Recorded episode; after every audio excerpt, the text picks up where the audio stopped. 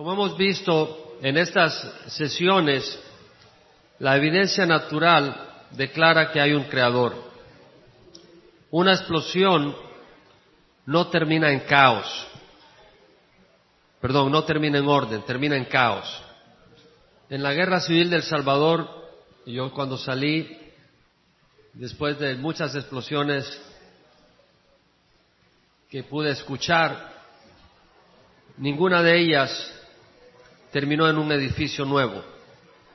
Lo que hacían era destruir los edificios diseñados por el hombre. Eh, vimos el ejemplo de las 20 canicas que si se caen en el suelo no van a caer formando una formación de, cinco de una estrella de cinco puntas. Si ocurre es porque alguien las puso con ese diseño, porque la materia no tiene la propiedad de organizarse de esa manera vimos la complejidad de un órgano, el de la vista, como un ejemplo de un órgano que tiene un propósito que está más allá de ese mismo órgano.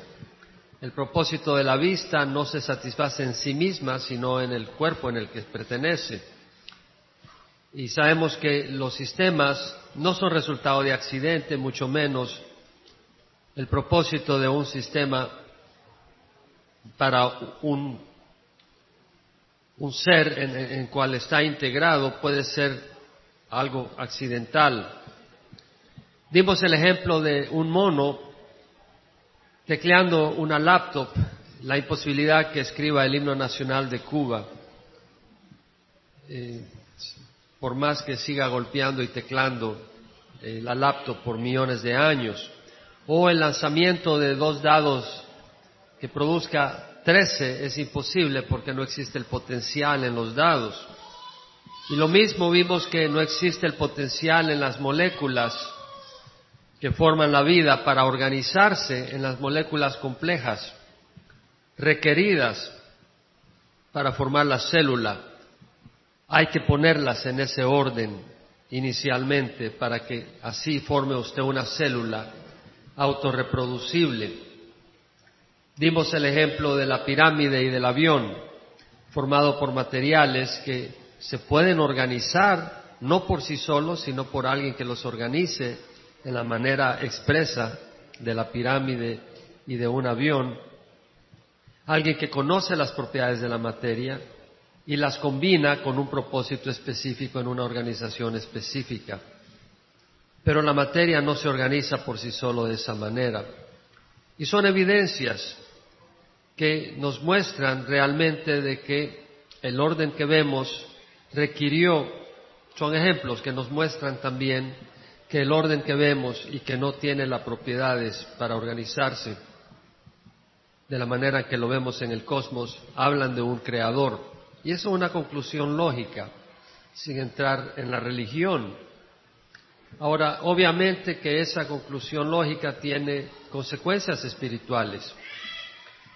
La persona que no quiere creer en esto porque no lo ve es inconsistente aun si no se da cuenta, porque esa persona cree en el viento aunque no lo vea, cree en la fuerza de gravedad aunque no la vea, cree en la electricidad aunque no la vea.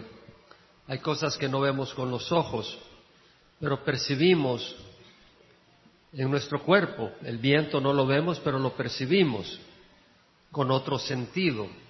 Y tenemos el cerebro, y el cerebro puede percibir la existencia de un creador aunque no lo veamos con los ojos y no lo toquemos con la mano.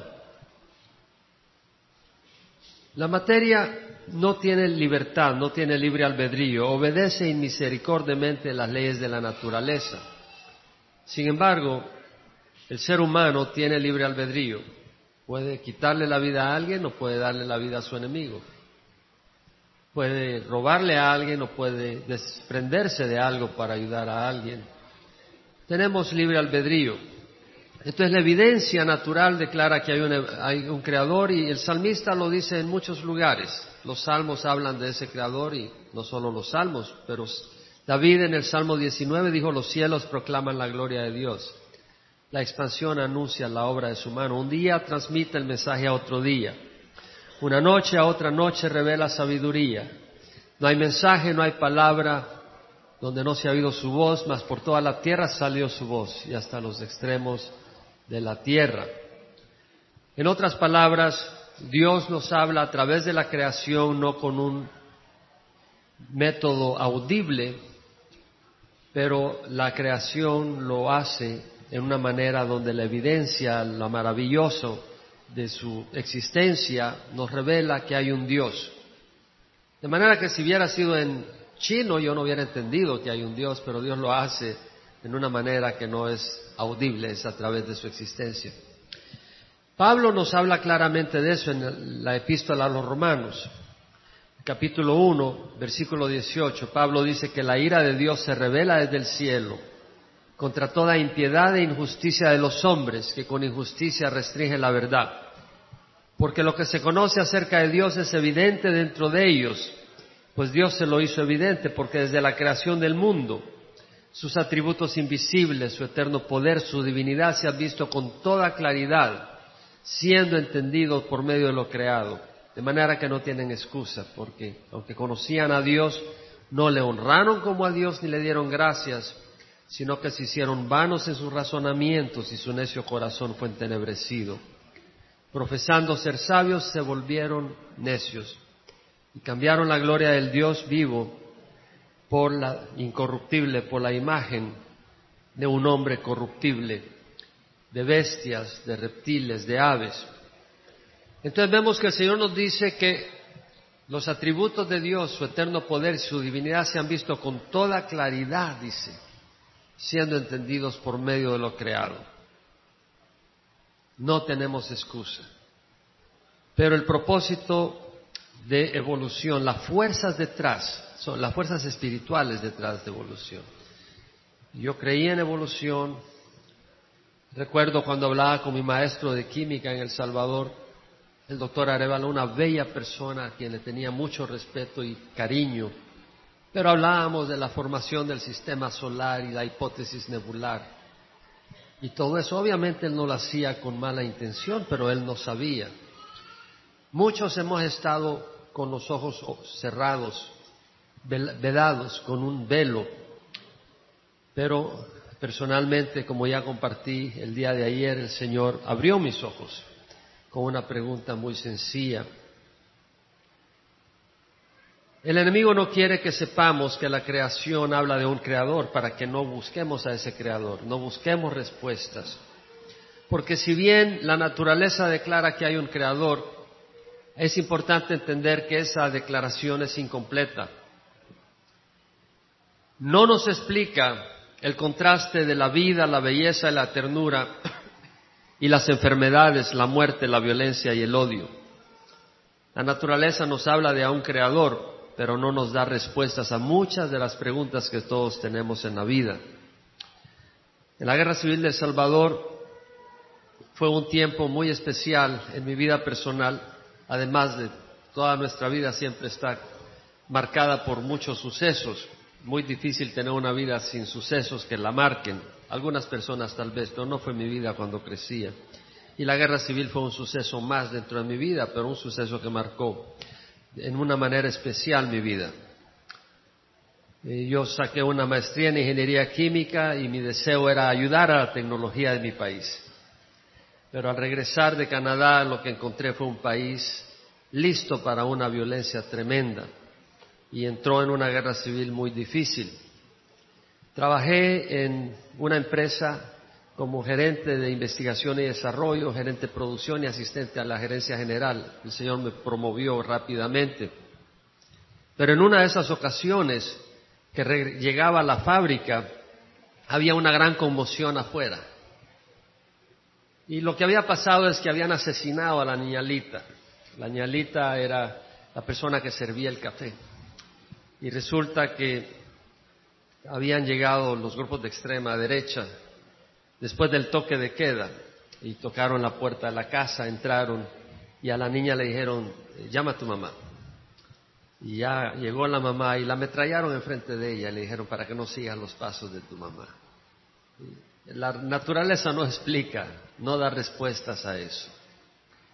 Estaba compartiendo en Conocoto, Ecuador, en un orfanato de niños, y había un niño que solo tenía un ojo. Resulta que lo habían llevado al orfanato porque de bebé el papá había vendido el ojo sano de ese niño a un médico para que hiciera investigación por 20 mil dólares. Ah, nosotros decimos hay un Dios, hay belleza, pero ¿qué de esto? ¿Qué de estas injusticias? Y uno busca respuestas. Ahora, si tú blocas la idea que no hay un Dios, no buscas respuestas a eso. Tú vives a tu antojo. Pero si hay un Dios, tú buscas respuestas en Él. Buscas a ese Dios. Quieres saber. La madre que pierde su bebé en su regazo en Latinoamérica, en países donde no hay acceso a la medicina, a menos que tengas dinero. Muy difícil que una montaña, una salida de sol le responda cuando ve perder a su bebé por falta de medicina. El testimonio natural es incompleto y necesitamos la revelación divina de la palabra de Dios. Y es normal que el Creador se comunique con su creación. El que hizo el oído, ¿acaso no oye? Dijo el Salmo 94, 9 el salmista. El que dio forma al ojo, ¿acaso no ve? Claro que ve y oye, y así como hizo el ojo y el oído hizo nuestra boca, y Él también habla. Y nos ha dado su palabra. En Ecuador, en Quito, estaba dando una conferencia en una escuela religiosa. Y una niña me pregunta, pastor, ¿y cómo sabe usted que la Biblia es la palabra de Dios? Y le dije, qué buena pregunta, gracias. Y pasé a explicar. Y me llamó mucho la atención eh, que esa niña no tuvo timidez para hacer una pregunta muy válida. Dios nunca descarta al que viene con un corazón buscando respuestas sinceras. El enemigo busca interferir con la palabra de Dios. Es cierto, 100% téngalo por seguro,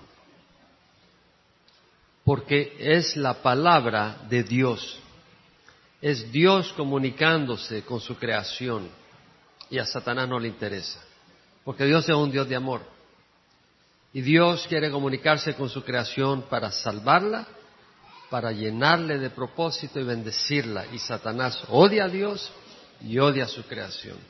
Y si algo va a atacar es la palabra de Dios. Pero bueno, ¿cómo sabemos que la Biblia es la palabra de Dios? Tenemos, bueno, Job dice, no distingue el oído las palabras como el paladar prueba la comida en Job 12:11. No distingue el oído las palabras como el paladar prueba los alimentos. Tú pruebas un té que tiene miel y puedes saborear el miel, la miel en ese té. Y lo que está diciendo Job es que podemos distinguir las palabras. Y Jesús mismo lo dijo en otras palabras y con mayor alcance. En Juan 7, 17, 18 dijo, todo el que quiera hacer su voluntad sabrá si mi enseñanza es de Dios o hablo de mí mismo. El que habla de sí mismo busca su propia gloria, pero el que habla y busca la gloria del que le envió, ese es verdadero y no hay eh, injusticia en él.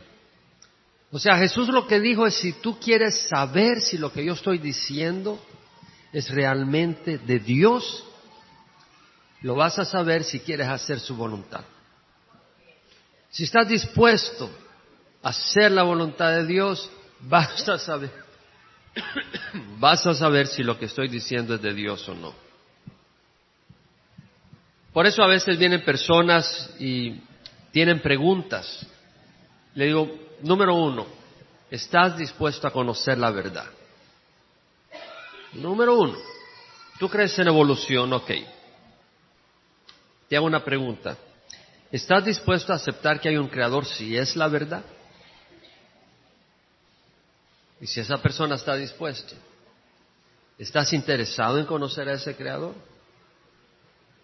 Yo sé que es Jesús, yo sé que es Dios, pero si tú no lo sabes todavía, pero quieres saber quién es el Creador, déjame orar por ti, que si tú tienes deseos, pídele a Dios y Él se te va a revelar.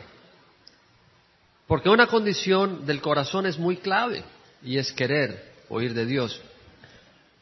En 1 Corintios 13 leemos lo que es la evidencia de la palabra de Dios. ¿A qué me refiero? Allá en Estados Unidos tú dices, I love hot dogs. Yo amo los hot dogs. I love my cat. Yo amo a mi gato. I love my wife. Yo amo a mi esposa.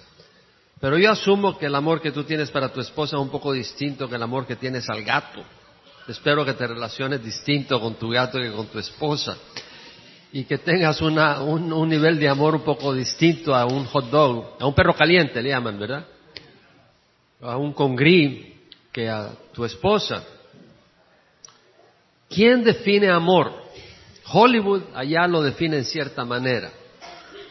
Amón, Amnón lo definió en una manera tremenda, ¿no? Cuando decía que estaba enamorado de Tamar. Y, y realmente todo lo que tenía era una pasión bestial, egocéntrica. Y quería tener intimidad con su media hermana, no le importaba su media hermana. Hizo un engaño para que pudiera ella llegar a atenderlo a él cuando estaba enfermo, hacerle unas tortas, y en eso hizo que todo el mundo saliera de la habitación y tomó de la mano a su media hermana y la quería violar y ella le dice, no seas necio, háblale a mi papá y él me va a permitir ser tu esposa, pero él no escuchó y la violó. Y después de violarla la rechazó con odio. Eso no es amor. Cuando un joven dice que ama a una joven y lo único que quiere es tener intimidad con ella, eso no es amor. ¿Cómo definimos amor? Pablo lo define. Vaya a 1 Corintios 13 experimentemos un poco la evidencia interna de la palabra de Dios. Dios habla a través de la Biblia. La persona que está abierta a Dios se va a dar cuenta que esta sabiduría no es de hombre. Pues conocemos los hombres, conocemos cómo somos. Esto no puede venir del ser humano. Pablo dice, si hablar en lenguas humanas y angélicas, pero no tengo amor, he llegado a ser como metal que resuena o címbalo que retiñe. ¿Qué tan cierto? Podemos estar con una persona brillante, pero si no hay amor en esa persona, después de un rato nos cansamos, nos aburrimos, no queremos seguir con esa persona. Si tuviera el don de profecía y entendiera todos los misterios y todo conocimiento, y si tuviera toda la fe como para trasladar montañas, pero no tengo amor, nada soy, dice Pablo. Pablo nos está diciendo de que en el, en el campo espiritual puedes tener grandes dones y grandes revelaciones, pero lo más importante, lo esencial, es que tengas amor. Está hablando de la importancia del amor. Si diera todos mis bienes para dar de comer a los pobres y entregara mi cuerpo para ser quemado, pero no tengo amor, de nada me aprovecha. Pablo está hablando de la motivación de lo que hacemos de la importancia de que el amor sea lo que motiva, que es lo único que aprovecha. El amor lo empieza a definir, es paciente, es bondadoso, no tiene envidia. ¿Quién de nosotros es paciente? ¿Quién de nosotros es impaciente? Todos somos impacientes. Pero ¿cómo nos gusta que sean pacientes con nosotros? Yo recuerdo en mi niñez, a propósito, yo era muy, muy tonto para la ciencia. Mi padre yo lo perdí cuando tenía un año. Leía la historia de Alejandro y vi que él, se, él partió a la presencia del Señor cuando tenía 48 años, 47, o qué edad tenía, 49, muy joven. Mi padre falleció cuando tenía 46 y pensé en, en sus hijos y en su familia. Hoy en la mañana cuando leía la revista Hogar y un testimonio de tu papá, tremendo siervo de Dios. Yo perdí a mi padre cuando tenía un año y crecí con mucha inseguridad. Mi madre tendía a viajar por un mes y desaparecía el panorama. Una buena mujer yo la quise y la extraño, pero eh, crecí con mucha inseguridad. Y como resultado yo en la escuela era cero a la izquierda, literalmente lo único que me gustaba era jugar, no estudiar, porque no entendía. La división, la multiplicación, para mí esas cosas eran chino para mí. Nadie, me hacía entender eso, pero ni a la fuerza. Ya en segundo curso, en el octavo grado, aplacé, aplacé historia, aplacé gramática, interesante, escribo libros ahora, pero había aplazado historia. Y le clamé a Dios, a pesar de no conocer a Dios, eh, no conocía el Evangelio. Dentro de la tradición católica sabía de Dios, había un temor santo de Dios, pero no lo suficiente como para conocer el Evangelio y todo lo que, todas las bendiciones e implicaciones de él. Pero clamé a Dios y le dije, ayúdame. Y en quinto curso, que era el último año del, del periodo escolar, me gradué como el mejor estudiante de la escuela. Dios respondió mi clamor. Y, y, empecé a tener esa relación con ese Dios de una forma no completa como puede tenerlo uno a través del Evangelio, pero dije, Dios me ayuda.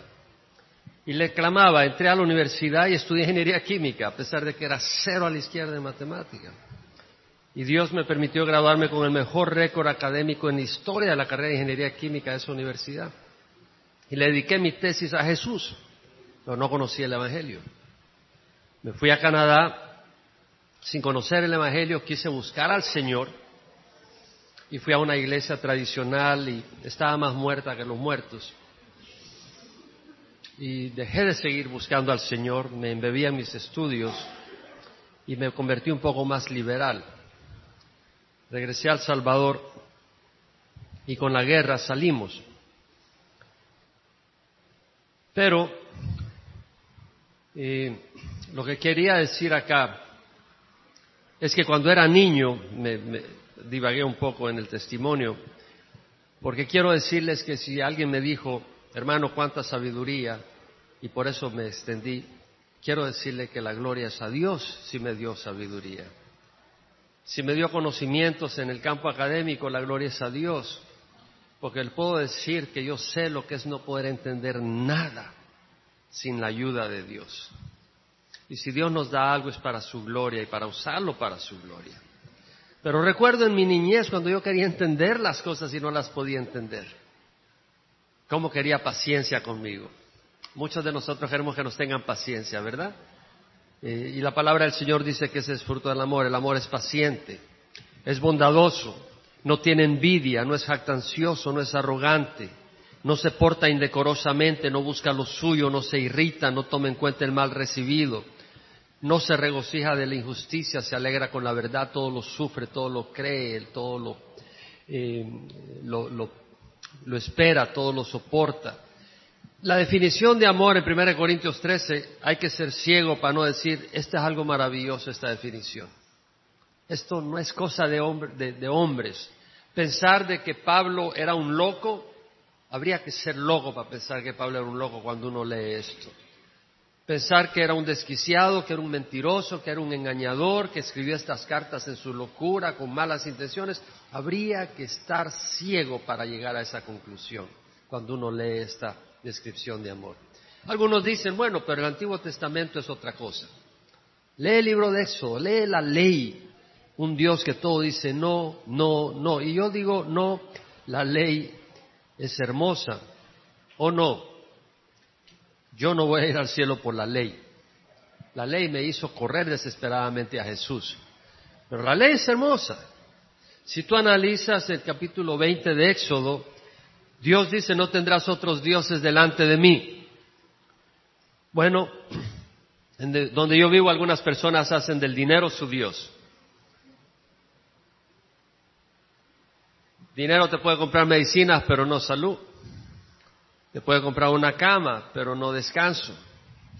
Te puede comprar vacaciones en un lugar tranquilo, pero no paz. Te puede comprar una casa, pero no un hogar. Te puede comprar una Biblia, pero no salvación. Te puede comprar libros, pero no sabiduría. No tendrás otros dioses delante de mí. A la hora de la muerte, qué bueno es haber tenido a Jesús como tu Dios y tu Salvador. Realmente cuando me toca dar servicios funerales, y en los últimos dos meses he dado tres, para mí es una bendición en cierta manera, no que las personas partan, es una bendición recordar que no estoy perdiendo mi tiempo, que un día yo voy a tener que dar cuentas y ir a la presencia de Dios. y que vale la pena vivir cada día entendiendo eso. Eh, el Señor dice, no te harás ídolo ni semejanza alguna a lo que está arriba en el cielo, ni abajo en la tierra, ni en las aguas debajo de la tierra no les adorarás ni les servirás, porque yo Jehová tu Dios soy un Dios celoso, que castigo la iniquidad de los padres sobre los hijos hasta la tercera y cuarta generación de los que me aborrecen. Y muestro misericordia a millares de los que me aman y guarda mis mandamientos. Eh, en un lugar a donde me cortaba el pelo, el poco pelo que me queda, eh, la, persona que es barbero es una mujer vietnamita, tiene su Buda, bastante grande de madera y le pone frutas y comida. Y un día que me estaba cortando el pelo le digo, oye, ¿y se come la fruta tu, tu Dios? Y no le gustó, casi me vuela las orejas realmente. Yo lo quería usar como punto de conversación, pero me equivoqué. Casi me vuelan las orejas y no el cuello. Pero realmente, como ustedes saben, tendrá ojos, pero no ve tu condición. Tendrá oídos, pero no puede escuchar tu clamor. Tendrá labios, pero no te puede dar un consejo. Y cuando se va esa señora y cerraba la puerta, tenía que echarle llave para que no se lo robaran. Es un ídolo sin poder.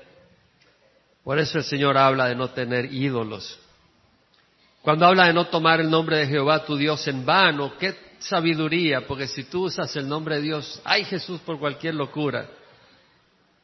Allá en El Salvador cuando tú estornudas te dicen Jesús, imagínate, ¿qué tiene que ver eso con un estornudo? ¿Acá usan eso? Allá en El Salvador la gente estornuda, ¡Hachú! Jesús te dice. ¿Qué tiene que ver Jesús con eso? Es decir, es usar el nombre de Dios en vano. Ahora, si la persona se llama Jesús, dile Jesús. Jesús, ¿qué te pasó? Necesitas medicina, pero no el nombre de Jesús. Se usa en vano y cuando tú quieres usar ese nombre en una situación, no tiene significado para ti. Cuando el Señor dice, acuérdate el día de reposo para santificarlo, seis días trabajarás y harás toda tu obra, pero el séptimo día es día de reposo para el Señor. El Señor está hablando que necesitamos reposar y recordar de que no solo somos máquina, que no somos una máquina sin propósito, tenemos un Dios que nos ama, hay un propósito más allá que simplemente trabajar, comer y morir. Hay un Dios que nos ama. Cuando dice honra a tu padre y a tu madre, qué bonito precepto. Cuando dice no, no, no cometerás adulterio, cuando dice no matar, no robar, no codiciar. La palabra de Dios es hermosa. El salmista dijo, cuán dulces son a mi paladar tus palabras, más que la miel a mi boca. De tus preceptos recibo entendimiento, por tanto aborrezco todo camino de mentira. ¿Quién de nosotros no necesita luz en nuestras vidas? Y el salmista dice, lámparas a mis pies tu palabra, luz para mi camino. Realmente la palabra de Dios tiene la evidencia para el corazón abierto, para confirmarte con el Espíritu Santo, que es la palabra de Dios. Tú se la das a alguien y dile, mira, te doy esta Biblia, léela. Si estás dispuesto a conocer la verdad con el corazón abierto, esa persona va a conocer a Dios, porque Dios quiere revelarse a esa persona. Y el Espíritu Santo le va a abrir su corazón cuando lea la palabra de Dios. No tienes que defender la Biblia, úsala. Las profecías confirman también que la Biblia es la palabra de Dios. En Isaías 42, 8, 9 leemos, Yo soy Jehová, ese es mi nombre. Mi gloria a otro no daré, ni mi alabanza a imágenes talladas. Sea aquí, las cosas anteriores se han cumplido, yo anuncio cosas nuevas. Antes que sucedan os las anuncio. Hay muchas profecías que se han cumplido. Muchas personas decían, no, las profecías de Jesús, otras profecías, las de Daniel, esas profecías, bueno, las de Jesús sobre todo, fueron escritas después.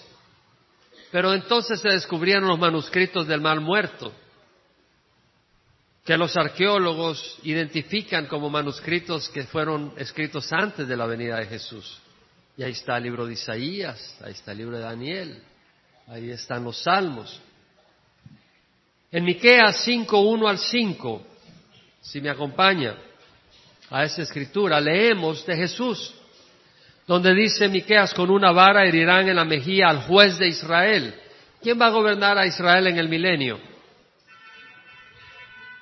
Jesucristo. Jesucristo va a gobernar el mundo y a Israel en el milenio. Y Miqueas, 700 años de la venida de Jesús, dice, con una vara herirán en la mejilla al juez de Israel. Usaron una vara cuando maltrataron a Jesús y le dieron golpes en la cabeza y en la mejilla. Pero tú, Belén Efrata, aunque eres pequeña entre las familias de Judá, de ti me saldrá el que ha de ser gobernante en Israel y cuyos orígenes son desde tiempos antiguos, desde los días de la eternidad. Miqueas está hablando que el que nacería en Belén era desde los días de la eternidad, era el Mesías.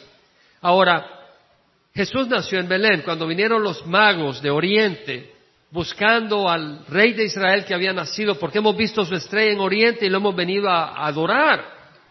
Herodes se asustó y llamó a los escribas y sacerdotes en dónde ha nacido, dónde debería de nacer, dónde dicen las profecías y dijeron en Belén de Judá, porque está escrito, pero tú Belén aunque eres pequeña entre las familias de Judá, de ti me saldrá el que ha de ser gobernante en Israel, cuyos días son desde los días de la eternidad.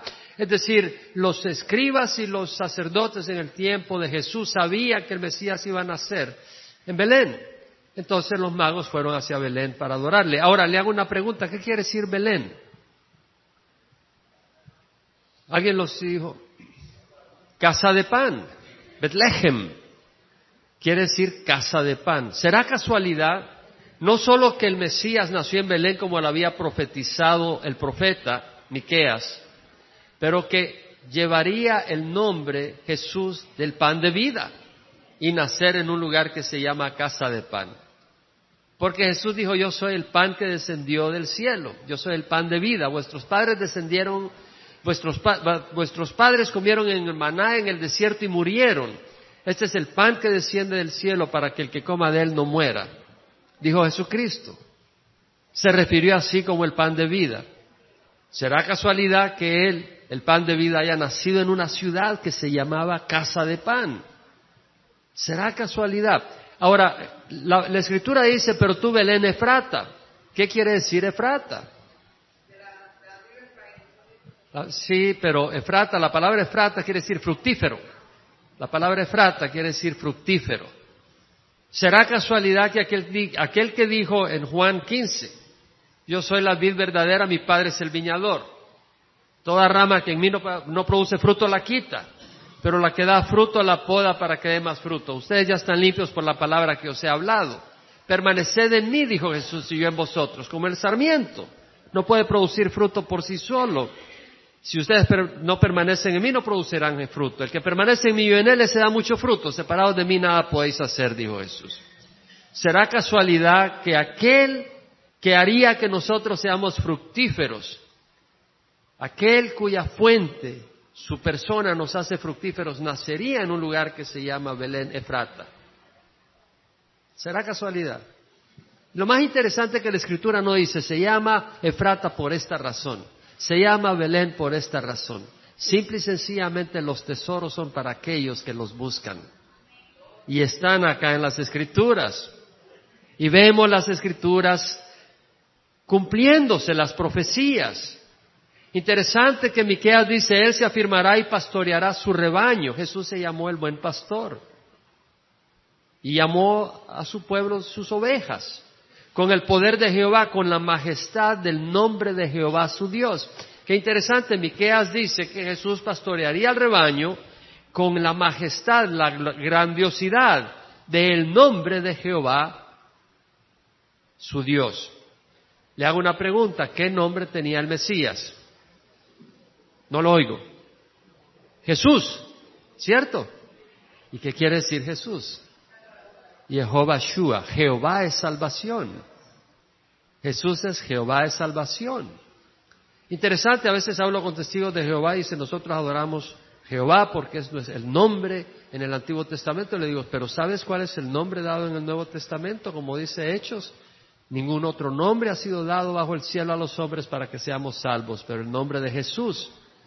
¿Quiere decir que Dios ha, ha aplastado, ha puesto aparte el nombre de Jehová? No, está en el nombre de Jesús. Jehová es salvación. Y el que niega a Jesús no puede llegar al Padre. Pero el nombre de Jehová está ahí. Y por eso dice, con la majestad del nombre de Jehová su Dios y con el poder pastoreará su rebaño. ¿Serán estas cosas casualidad? No puede ser. Vamos a Isaías 9. Vea el capítulo 9, versículo 1 donde el profeta dice no habrá más lobreguez para la que estaba en angustia, como en tiempos pasados él trató con desprecio a la tierra de Zabulón y a la tierra de Neftalí, pero, después la hará gloriosa por el camino del mar al otro lado del Jordán, Galilea de los gentiles. El pueblo que andaba en tinieblas ha visto gran luz. A los que habitaban en tierra de sombra de muerte, la luz ha resplandecido sobre ellos. Tú quebraste el yugo de su carga la vara de su opresor. Sabemos que el pueblo en tiempos de Jesús estaba oprimido sobre todo por el pecado, cierto por Roma, pero por el pecado. Y cuando habla de la tierra de Zabulón, ¿sabe la ciudad de Nazaret en qué tribu estaba? En la de Zabulón. Y cuando habla de la tierra de Neftalí, ¿en qué tribu estaba Capernaum? En la tierra de Neftalí, en la tribu de Neftalí. Está hablando de los dos lugares que caracterizaron geográficamente la presencia del Señor. Zabulón fue donde él creció, Nazaret. Neftalí fue el punto central de su ministerio en Galilea, Capernaum. Y está hablando acá el profeta que ese pueblo que andaba en tinieblas vería una gran luz. Y luego habla de que quebraría el yugo de su carga, el báculo de sus hombros y la vara de su opresor. Aquellos pecadores que recibían perdón de sus pecados, ¿cómo no se sentían liberados? Los endemoniados, ¿cómo no se sentían liberados? Y luego dice, un niño nos ha nacido, un hijo nos ha sido dado, la soberanía reposará sobre sus hombros, se llamará su nombre admirable, consejero, Dios poderoso, Padre eterno, príncipe de paz. Habla del Mesías y de su gobierno. Vamos al Salmo 22. Vamos al Salmo 22 y tome, además del Salmo 22, Mateo 27. Veamos la tremenda correlación entre el Salmo 22 y Mateo 27. En el Salmo 22 el salmista empieza, Dios mío, Dios mío, ¿por qué me has abandonado? ¿Por qué estás tan lejos de mi salvación y de las palabras de mi clamor? En Mateo 27, versículo 46, leemos que Jesús exclamó a gran voz, Eli, Eli, lema sabactani. Esto es, Dios mío, Dios mío, ¿por qué me has abandonado? ¿Será casualidad que David profetiza tan exactamente las palabras que diría el Mesías? Bueno, cualquiera diría, bueno, Jesús se las memorizó y repitió lo que había dicho el Mesías. Bueno, si tienes esa incredulidad, sigue mirando. Ve Mateo 26, perdón, Salmo 22, 6 al 8. Yo soy gusano y no hombre, oprobio de los hombres y despreciado del pueblo. Todos los que me ven de mí se burlan hacen muecas con los labios, menean la cabeza, diciendo que se encomiende a Jehová, que lo libre, que lo rescate, pues en él se deleita. Es decir, habla de que se burlaran, se burlaban de él, que meneaban la cabeza, haciendo muecas también, y diciendo que se encomiende a Dios, porque Dios lo aprueba. Veamos Mateo 27. En el versículo 39, los que pasaban le injuriaban, que es lo que dice el Salmo 22. Meneando la cabeza, que es lo que dice el Salmo 22. Y diciendo en el versículo 41, burlándose de él, se burlaban de él, literalmente, se burlaban, meneaban la cabeza, le injuriaban y decían a otros, salvó, no se puede salvar a sí mismo, en Dios, en Dios confía que le libre si él le quiere, porque ha dicho yo soy el Hijo de Dios. En otras palabras, él dice ser aprobado por Dios, prácticamente se encomienda a Dios que Dios lo libre, fue lo que dice el Salmo 22. El versículo 13 del Salmo 22 dice, ávidos abran su boca contra mí, como un león, rapaz y rugiente, es decir, le injuriaban. Versículo 15 del Salmo 22 dice, como un tiesto se ha secado mi vigor y la lengua se me pega al paladar. Qué interesante, Jesús en el calor del día dijo, tengo sed. Ahora, si vemos el significado de estas palabras, es profundo. Porque cuando Jesús dice, Dios mío, Dios mío, ¿por qué me has abandonado? En la tradición se nos enseñó de que Jesús, en su debilidad, se sintió abandonado, pero Dios jamás abandonaría a su hijo. Equivocado, totalmente equivocado. Dios abandonó a su hijo en la cruz. En ese momento que Jesús cargó con el pecado, Él se hizo pecado. Y Jesús apartó la mano, Dios apartó la mano de Jesús y Él murió como un criminal por los pecados de la humanidad. Eh, entendamos esto. Y cuando Jesús acá dice, tengo sed, y él es a Él se le da eh, un poco de vino en una esponja, porque la lengua se le pegaba al paladar, estaba satisfaciendo la profecía que decía que se le pegaría su lengua en el paladar. Es decir, Jesús eh, en, el calor del día eh, había perdido agua, había sufrido, había sangrado eh, y con sed, dice, tengo sed. Pero tiene un significado aún más profundo, que Jesús sufrió sed para que nosotros no suframos sed. Y no estoy hablando de sed física, como hablaba cuando salí del Salvador, llegué a Georgia. Mi corazón estaba sediento. Tenía un buen trabajo en el Departamento de Investigación y Desarrollo de Westinghouse, pero no conocía al Señor personalmente. Todos mis sueños se habían caído al suelo. No podía ayudar en el desarrollo tecnológico del país que amaba. Y lo había dejado con lágrimas y dije, Señor, a mí no me interesa vivir en este país. Eh, no me interesa apoyar la investigación y el desarrollo de Estados Unidos, yo quiero apoyar la investigación y el desarrollo de El Salvador. Y mi, corazón desgarrado, eh, pero el Señor llegó a revelarse a mí. Y la sed de mi vida se fue satisfecha con la presencia del Señor. Y era una sed que sin saberlo existía desde antes de salir El Salvador. Porque antes de salir El Salvador mi vida no tenía rumbo. Tenía una profesión que iba avanzando, tenía una carrera que iba tomando posiciones muy altas en poco tiempo, pero mi corazón estaba sin rumbo. Realmente no le hallaba propósito a la vida. Decía, tiene que haber algo más. Había tenido oportunidades de involucrarme en, en la en, áreas industriales donde gente quería involucrarme en independizarnos en empresas, en industria. Y por algún motivo tenía algo en mi corazón que me decía, no, no. Y había un vacío y llegué a entender cuando conocí a Jesús que Él es el único que vale la pena que vivamos toda la vida por Él. Él es el que satisface la sed de nuestro corazón. Pero Él sufrió sed para que nosotros no tuviéramos sed. Luego dice la palabra, me has puesto en el polvo de la muerte. Mira qué interesante que no dice me han puesto en el polvo de la muerte. David exclama y le dice a Dios, me has puesto en el polvo de la muerte. Parece algo blasfemo, pero no lo es. Es una profecía clara que Dios enviaría a su hijo a morir. No fue que lo agarraron porque lo agarraron nomás. Era el plan de Dios, mandar a su Hijo a morir para el pecado de todos. Luego dice el versículo 16, me horadaron las manos y los pies. No existía la crucifixión en el tiempo de David, 900 años antes de Jesús. Y, profetiza claramente David que horadarían las manos y los pies de Jesús. Dice, puedo contar todos mis huesos.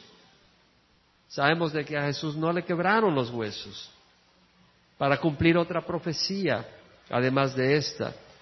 Reparten mis vestidos entre sí y sobre mi ropa echan suertes. Parecía una contradicción. ¿Qué pasa? O repartieron sus vestidos o echaron suertes sobre ellas. Y leemos en el Evangelio de San Juan que repartieron sus vestidos externos, su túnica externa, su cinto, sus sandalias, el velo que usaban en la cabeza, eso lo repartieron. Pero cuando llegaron a su túnica interna era de una sola pieza y no la querían romper. Echaron suerte sobre ella, dice Juan. ¿Será casualidad? No, no es casualidad. Tenemos tanta evidencia, no ciega, no podemos tener una fe ciega. En, en, Israel hay personas islámicas que dan su vida pensando que al hacerlo, al estallar dinamita y, provocar la destrucción que provocan, van a ir al cielo y ahí los va a recibir Alá y van a recibir eh, setenta vírgenes como un premio en un paraíso. Ellos creen eso, pero nadie les ha dicho si es verdad o mentira que haya venido del cielo. Ellos lo creen, pero no tienen una confirmación. Nosotros podemos creer claramente en Jesús por la misma evidencia de las personas que lo describieron. Y creo que di el testimonio o el criterio ayer. Nadie de nosotros daría una vida, su vida por una mentira. Si sabes que es una mentira. Muchos dan su vida por una mentira porque no saben que es una mentira. Tal vez le dices, mira, eh, te, quiero dar eh, cien mil dólares por algo, eh, ven a tal lugar y, te los voy a dar, solo trae tu, tu carro que es, eh, es, especial y lo queremos comprar por cierto propósito a cien mil dólares y, y tú vas y te matan y diste tu vida por una mentira, no, no sabías. Pero los apóstoles sabían que Jesús iba a morir, Él se los había dicho, aunque no lo querían creer, y que iba a resucitar, Jesús se los dijo. Cuando Jesús murió, ellos se deprimieron, perdieron el concepto que Jesús les había dicho que iba a resucitar y que todo esto tenía que ocurrir. Se acobardaron, se deprimieron. Cuando Jesús resucitó, estos hombres se llenaron de valor y dieron sus vidas por Jesús. Nadie da su vida por una mentira sabiendo que es una mentira. Obviamente que ellos tuvieron que darse cuenta que Jesús no era lunático, no era un mentiroso, Él era verdadero. Tenemos muchas evidencias. Y Jesús dijo, el cielo y la tierra pasarán, mas mis palabras no pasarán. Y la suma de tu palabra es verdad. Cada una de tus justas ordenanzas es eterna, dijo el salmista. Entonces, habiendo establecido que la Biblia es la palabra de Dios. Amén. Tenemos la evidencia interna, tenemos la evidencia de las profecías. Entonces, ¿qué dice la Biblia sobre la creación? En Génesis, ¿qué dice? En el principio creó Dios los cielos y la tierra. Y la tierra estaba sin orden y vacía. No quiere decir desordenada en el sentido de una explosión que produce un caos. Está diciendo sin orden en el sentido como el barro que no fue ordenado para formar el hombre hasta que el Señor vino y lo formó en el ser humano. Es decir, la tierra estaba sin orden, no le había dado orden, no le había dado estructura. La tierra estaba sin orden y vacía. Sin vacía quiere decir que no tenía seres humanos, no tenía plantas, no tenía animales. En el principio creó Dios los cielos y la tierra. La tierra estaba sin orden y vacía. Y las tinieblas cubrían la superficie del abismo y el Espíritu de Dios se movía sobre la superficie de las aguas y dijo Dios sea la luz. Y fue la luz. Y vio Dios que la luz era buena llamó a la luz día y a las tinieblas noche y fue la tarde y fue la mañana un día. Si se da cuenta, fue tarde y fue mañana un día. Esos eran días literales, porque hubo tarde y hubo mañana. Luego dijo Dios, haya una expansión en medio de las aguas y separe las aguas de las aguas. E hizo Dios la expansión y separó las aguas que estaban debajo de la expansión de las aguas que estaban arriba de la expansión y llamó a la expansión cielos. Entonces vemos que Dios crea la atmósfera en donde andan las aves, y puso una capa de agua arriba de esa atmósfera a proteger la tierra. En el tercer día dijo Dios, júntense las aguas en un solo lugar y aparezca lo, seco, y apareció lo seco y le llamó tierra. Y dijo Dios, produzca la tierra vegetación, plantas con, su semilla y, y, árboles frutales y fruto con su semilla según su género. según su género, no evolucionando un tipo a otro tipo. Y vemos que eso ocurre en el tercer día antes que Dios cree el sol. En el cuarto día, Dios crea las luminarias para separar el día de la noche. La luminaria mayor, el sol, la luminaria menor en la noche, la luna, y las estrellas en el cuarto día. Evolución dice que todo el cosmos, las estrellas, el sol, todo eso fue antes que la Tierra. Pero vemos de que el sol fue hasta el cuarto día. Algunas personas dicen, pero mira, tú eres un tonto, tú eres un ignorante, ¿cómo es posible de que existe el sol hasta el cuarto día y Dios hizo la luz el primer día? ¿No te das cuenta que estás mal? Le digo, mira el edificio, este edificio tiene luz, que no viene del sol, ¿no? Y si nosotros, pequeños, eh, limitados como estamos, podemos hacer luz, ¿no crees que Dios puede poner una fuente de luz irradiando la tierra en el primer día? No hay ningún problema para Dios para hacer eso.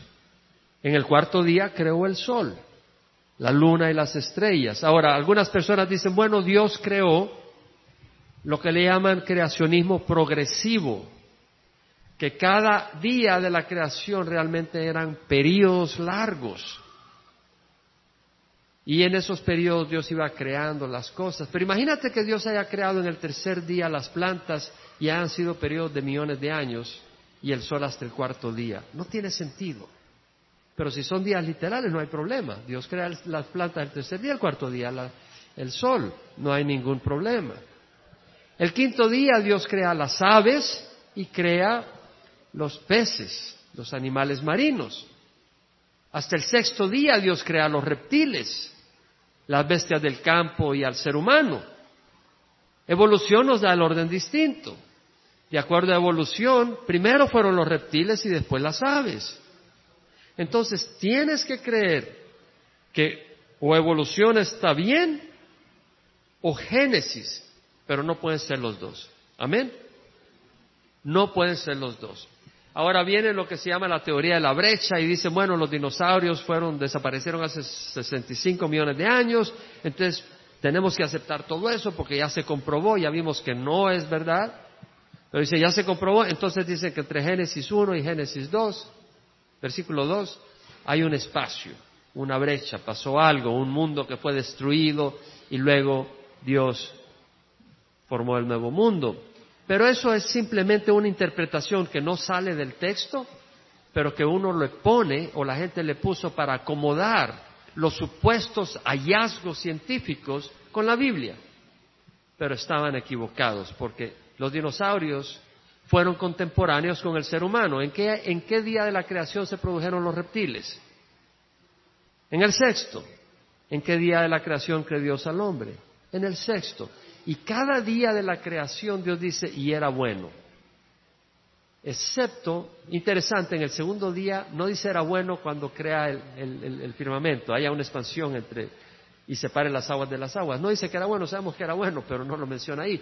Pero menciona siete veces era bueno y la séptima vez dice era bueno en gran manera. El ser bueno en gran manera no da lugar a especies matándose unas a otras, enfermizas, devorándose, de manera que las más fuertes son las que prosperan. Eso no es nada bonito. Ver una, ver un león corriendo tras un venado, tras una, eh, no sé qué, una cebra o lo que sea, y el pobre animal tratando de huir, y viene el animal y se le avienta encima y lo muerde y lo despedaza. Para mí eso no es algo bueno. Eh, el ver a los animales sufriendo con enfermedades, eso no es algo bueno. Pero la Biblia dice que era bueno en gran manera. El Salmo 33, 6, 9 dice, por la palabra del Señor fueron hechos los cielos y todo su ejército por el aliento de su boca. Él habló y fue hecho, Él mandó y todo lo confirmó. Es decir, ahora, Dios no tiene boca, ¿verdad? Literalmente, Él es un espíritu. Pero ¿quién es la palabra de Dios? Jesucristo. Entonces, cuando vemos que dice Dios habló, Jesucristo el verbo lleva a cabo el concepto del Padre en una realidad. Amén. Eso es lo que ocurre. Ahora son seis días normales. Y cuando vemos la creación, vemos que si usted va al libro de Lucas, que da las generaciones desde Adán a Jesucristo, cuente el número de generaciones. Son menos de 100. Si cada generación hubiera sido de 100 años, que no lo fue, tendría diez mil años desde Adán a Jesús. ¿O usted cree lo que dice la Biblia? ¿Lo que dice Génesis? ¿Lo que dice el Nuevo Testamento? ¿O cree evolución? Porque según evolución, el hombre tiene doscientos mil años de estar en la tierra. O según el hallazgo que presenté de la Universidad de Tel Aviv de diciembre del año pasado, encontraron el diente humano de cuatrocientos mil años, pero los métodos de datación tienen sus errores. Entonces, o crees en los métodos de los científicos que continuamente los están revisando, o crees en la palabra de Dios. ¿En quién deseas tú poner tu confianza? En el Señor. Porque los métodos de datación son, eh, no puedes confiar. Una cosa es ver esa pared y decir, es color crema. Y decir, no, eso es negro. No, eso es una cosa. Pero otra cosa es decir, bueno, tiene tantos miles de años. ¿Y cómo lo sabes? ¿Estabas tú ahí? No. Entonces no puedes saber. La muerte, ¿qué dice la palabra del Señor? La paga del pecado es muerte. El Señor le dijo claramente a Adán, puedes comer de todo árbol del, del huerto, pero del árbol del conocimiento del bien y del mal no comerás, porque el día que comas de él, morirás. El Señor le dice a Adán, el día que comas de ese fruto morirás. Bueno, eso quiere decir que no podía haber muerte antes de Adán. De hecho, Primera de Corintios, capítulo 15, versículo 26 dice, el último enemigo en ser conquistado es la muerte. Entonces la muerte no es nuestra amiga. Sin embargo, de acuerdo a evolución, la muerte es parte natural del concepto supuestamente, estoy hablando de evolución teísta, de los que creen en Dios y en evolución, la muerte es parte natural del proceso que Dios usó para llegar a las especies más modernas, más mejores, más desarrolladas. Es una contradicción de la palabra de Dios. Y el problema es que si tú empiezas a dudar de Génesis, ¿qué vas a hacer del resto de la escritura? Si los fundamentos son destruidos, ¿qué puede hacer el justo? Dice el Salmo 11. No puedes. Jesús aceptó Génesis, el diluvio, Sodoma y Gomorra, Jonás, todas esas historias literalmente. No las consideró como leyendas. Recuerdo en una ocasión viajé a El Salvador, había una, estábamos dando una conferencia de creacionismo y una persona se me acercó con la Biblia latinoamericana, que es una versión de la Biblia no de los evangélicos. Y esta versión tiene comentarios. Y cuando empiezo a ver los comentarios, decían de que Abraham era leyenda probablemente, que, no, que Adán y Eva eran personajes de leyenda, eran conceptos realmente, no figuras históricas. Es un problema cuando tú empiezas a distorsionar la escritura. Jesús reconoció estos hechos como históricos. En Mateo 12:40 dice, como estuvo Jonás en el vientre del monstruo marino tres días y tres noches, así estará el Hijo del Hombre tres días y tres noches en el corazón de la tierra. Está diciendo, así como Jonás estuvo en el vientre de un monstruo marino, hay gente que dice, no, no es posible, esa es una leyenda, ¿cómo va a ser de que una ballena se va a tragar a, un hombre? y pues claro que sí, y lo dejó ir después de tres días. Para Dios no hay nada imposible.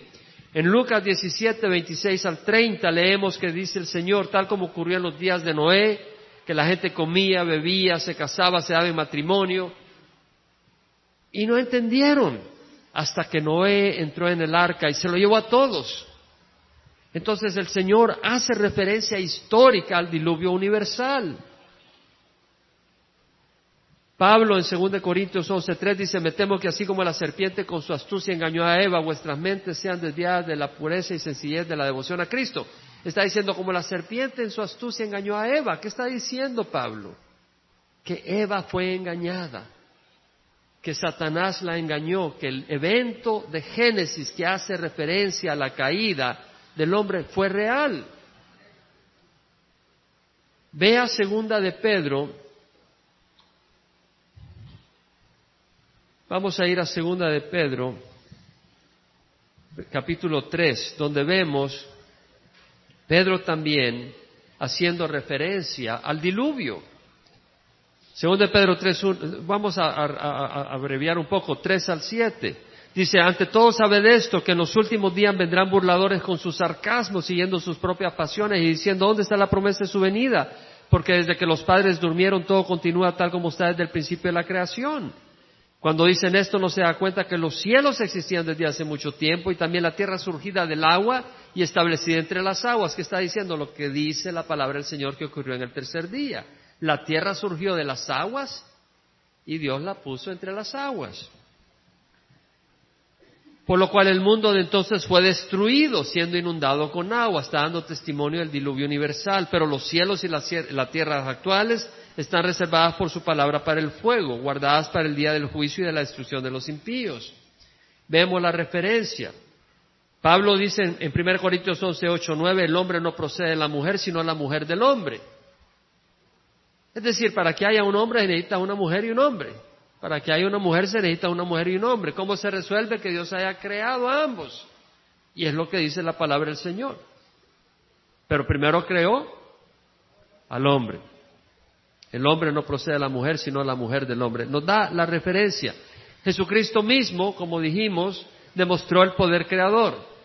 Cuando multiplicó el pan, multiplicó los peces, mostró su poder creador cuando convirtió el agua en vino, cuando resucitó a Lázaro. Entonces, nosotros no tenemos por qué avergonzarnos del libro de Génesis, sino aferrarnos sabiendo que es la verdad y la revelación divina, porque el hombre no puede llegar a esa revelación por su esfuerzo natural. Dios nos las tuvo que revelar y solo el Espíritu Santo nos puede confirmar que eso es verdad. Por más lógico que sea esto, porque estamos en una batalla espiritual, nuestra lucha no es contra sangre y carne. Entonces, el plan de Dios, hemos sido caídos, fuimos hechos a la imagen de Dios, estamos destruidos, condenados a muerte, separados de Dios. El plan de Dios es salvarnos. De tal manera amó Dios al mundo que dio a su Hijo unigénito, para que todo el que crea en Él no se pierda, mas tenga vida eterna. Es el plan de Dios. El plan de Dios es transformarnos, no solo salvarnos de la condenación eterna, pero mientras estamos en este mundo, hacer una obra transformadora por el poder de su Espíritu. Y eso lo leemos en 2 Corintios 3:16, cuando dice, cuando uno se vuelve al Señor, el velo le es quitado. Y todos nosotros con el rostro descubierto, contemplando como en un espejo la gloria del Señor, estamos siendo transformados en la misma imagen de gloria en gloria. Dios nos hizo a la imagen de Dios. Amén. Con el pecado esa imagen fue distorsionada. Ahora Dios está restableciendo esa imagen y nos está haciendo a la imagen de Dios, no físicamente, espiritualmente, por el poder de su Espíritu.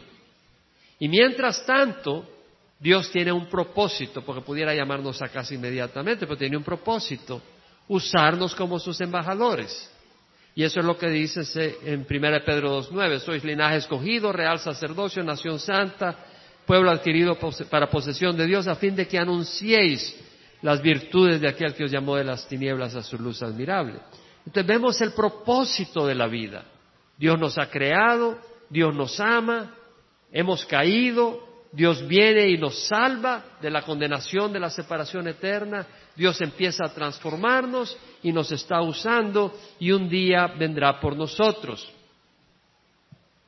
O nos llamará primero a casa.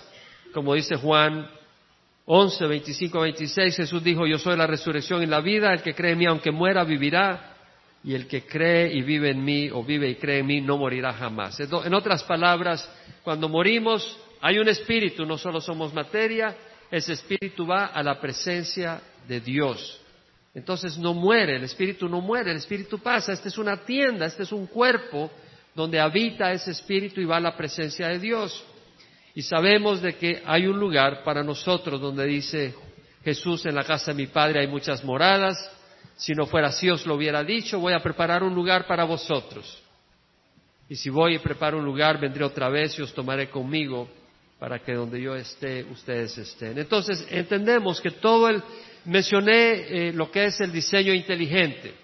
El diseño inteligente es llegar a ver la evidencia y decir tuvo que haber un creador. El problema de esa, del movimiento del diseño inteligente, la limitación, diría yo, es que no llega más allá de eso. No, nosotros queremos ir al segundo punto, que es traer la gente a Jesucristo. ¿De qué sirve simplemente decir hay un creador? Y puede ser Buda, puede ser como tú le llames, eso no me importa, pero reconoce que hemos sido creados. Ese no es el propósito. Ese es el medio. Ve la verdad para que conozcas a tu creador. Y entonces el cristiano está siendo transformado por Dios, tenemos un propósito en la vida y tenemos un destino. Qué distinto de aquel que cree que somos resultado de accidente.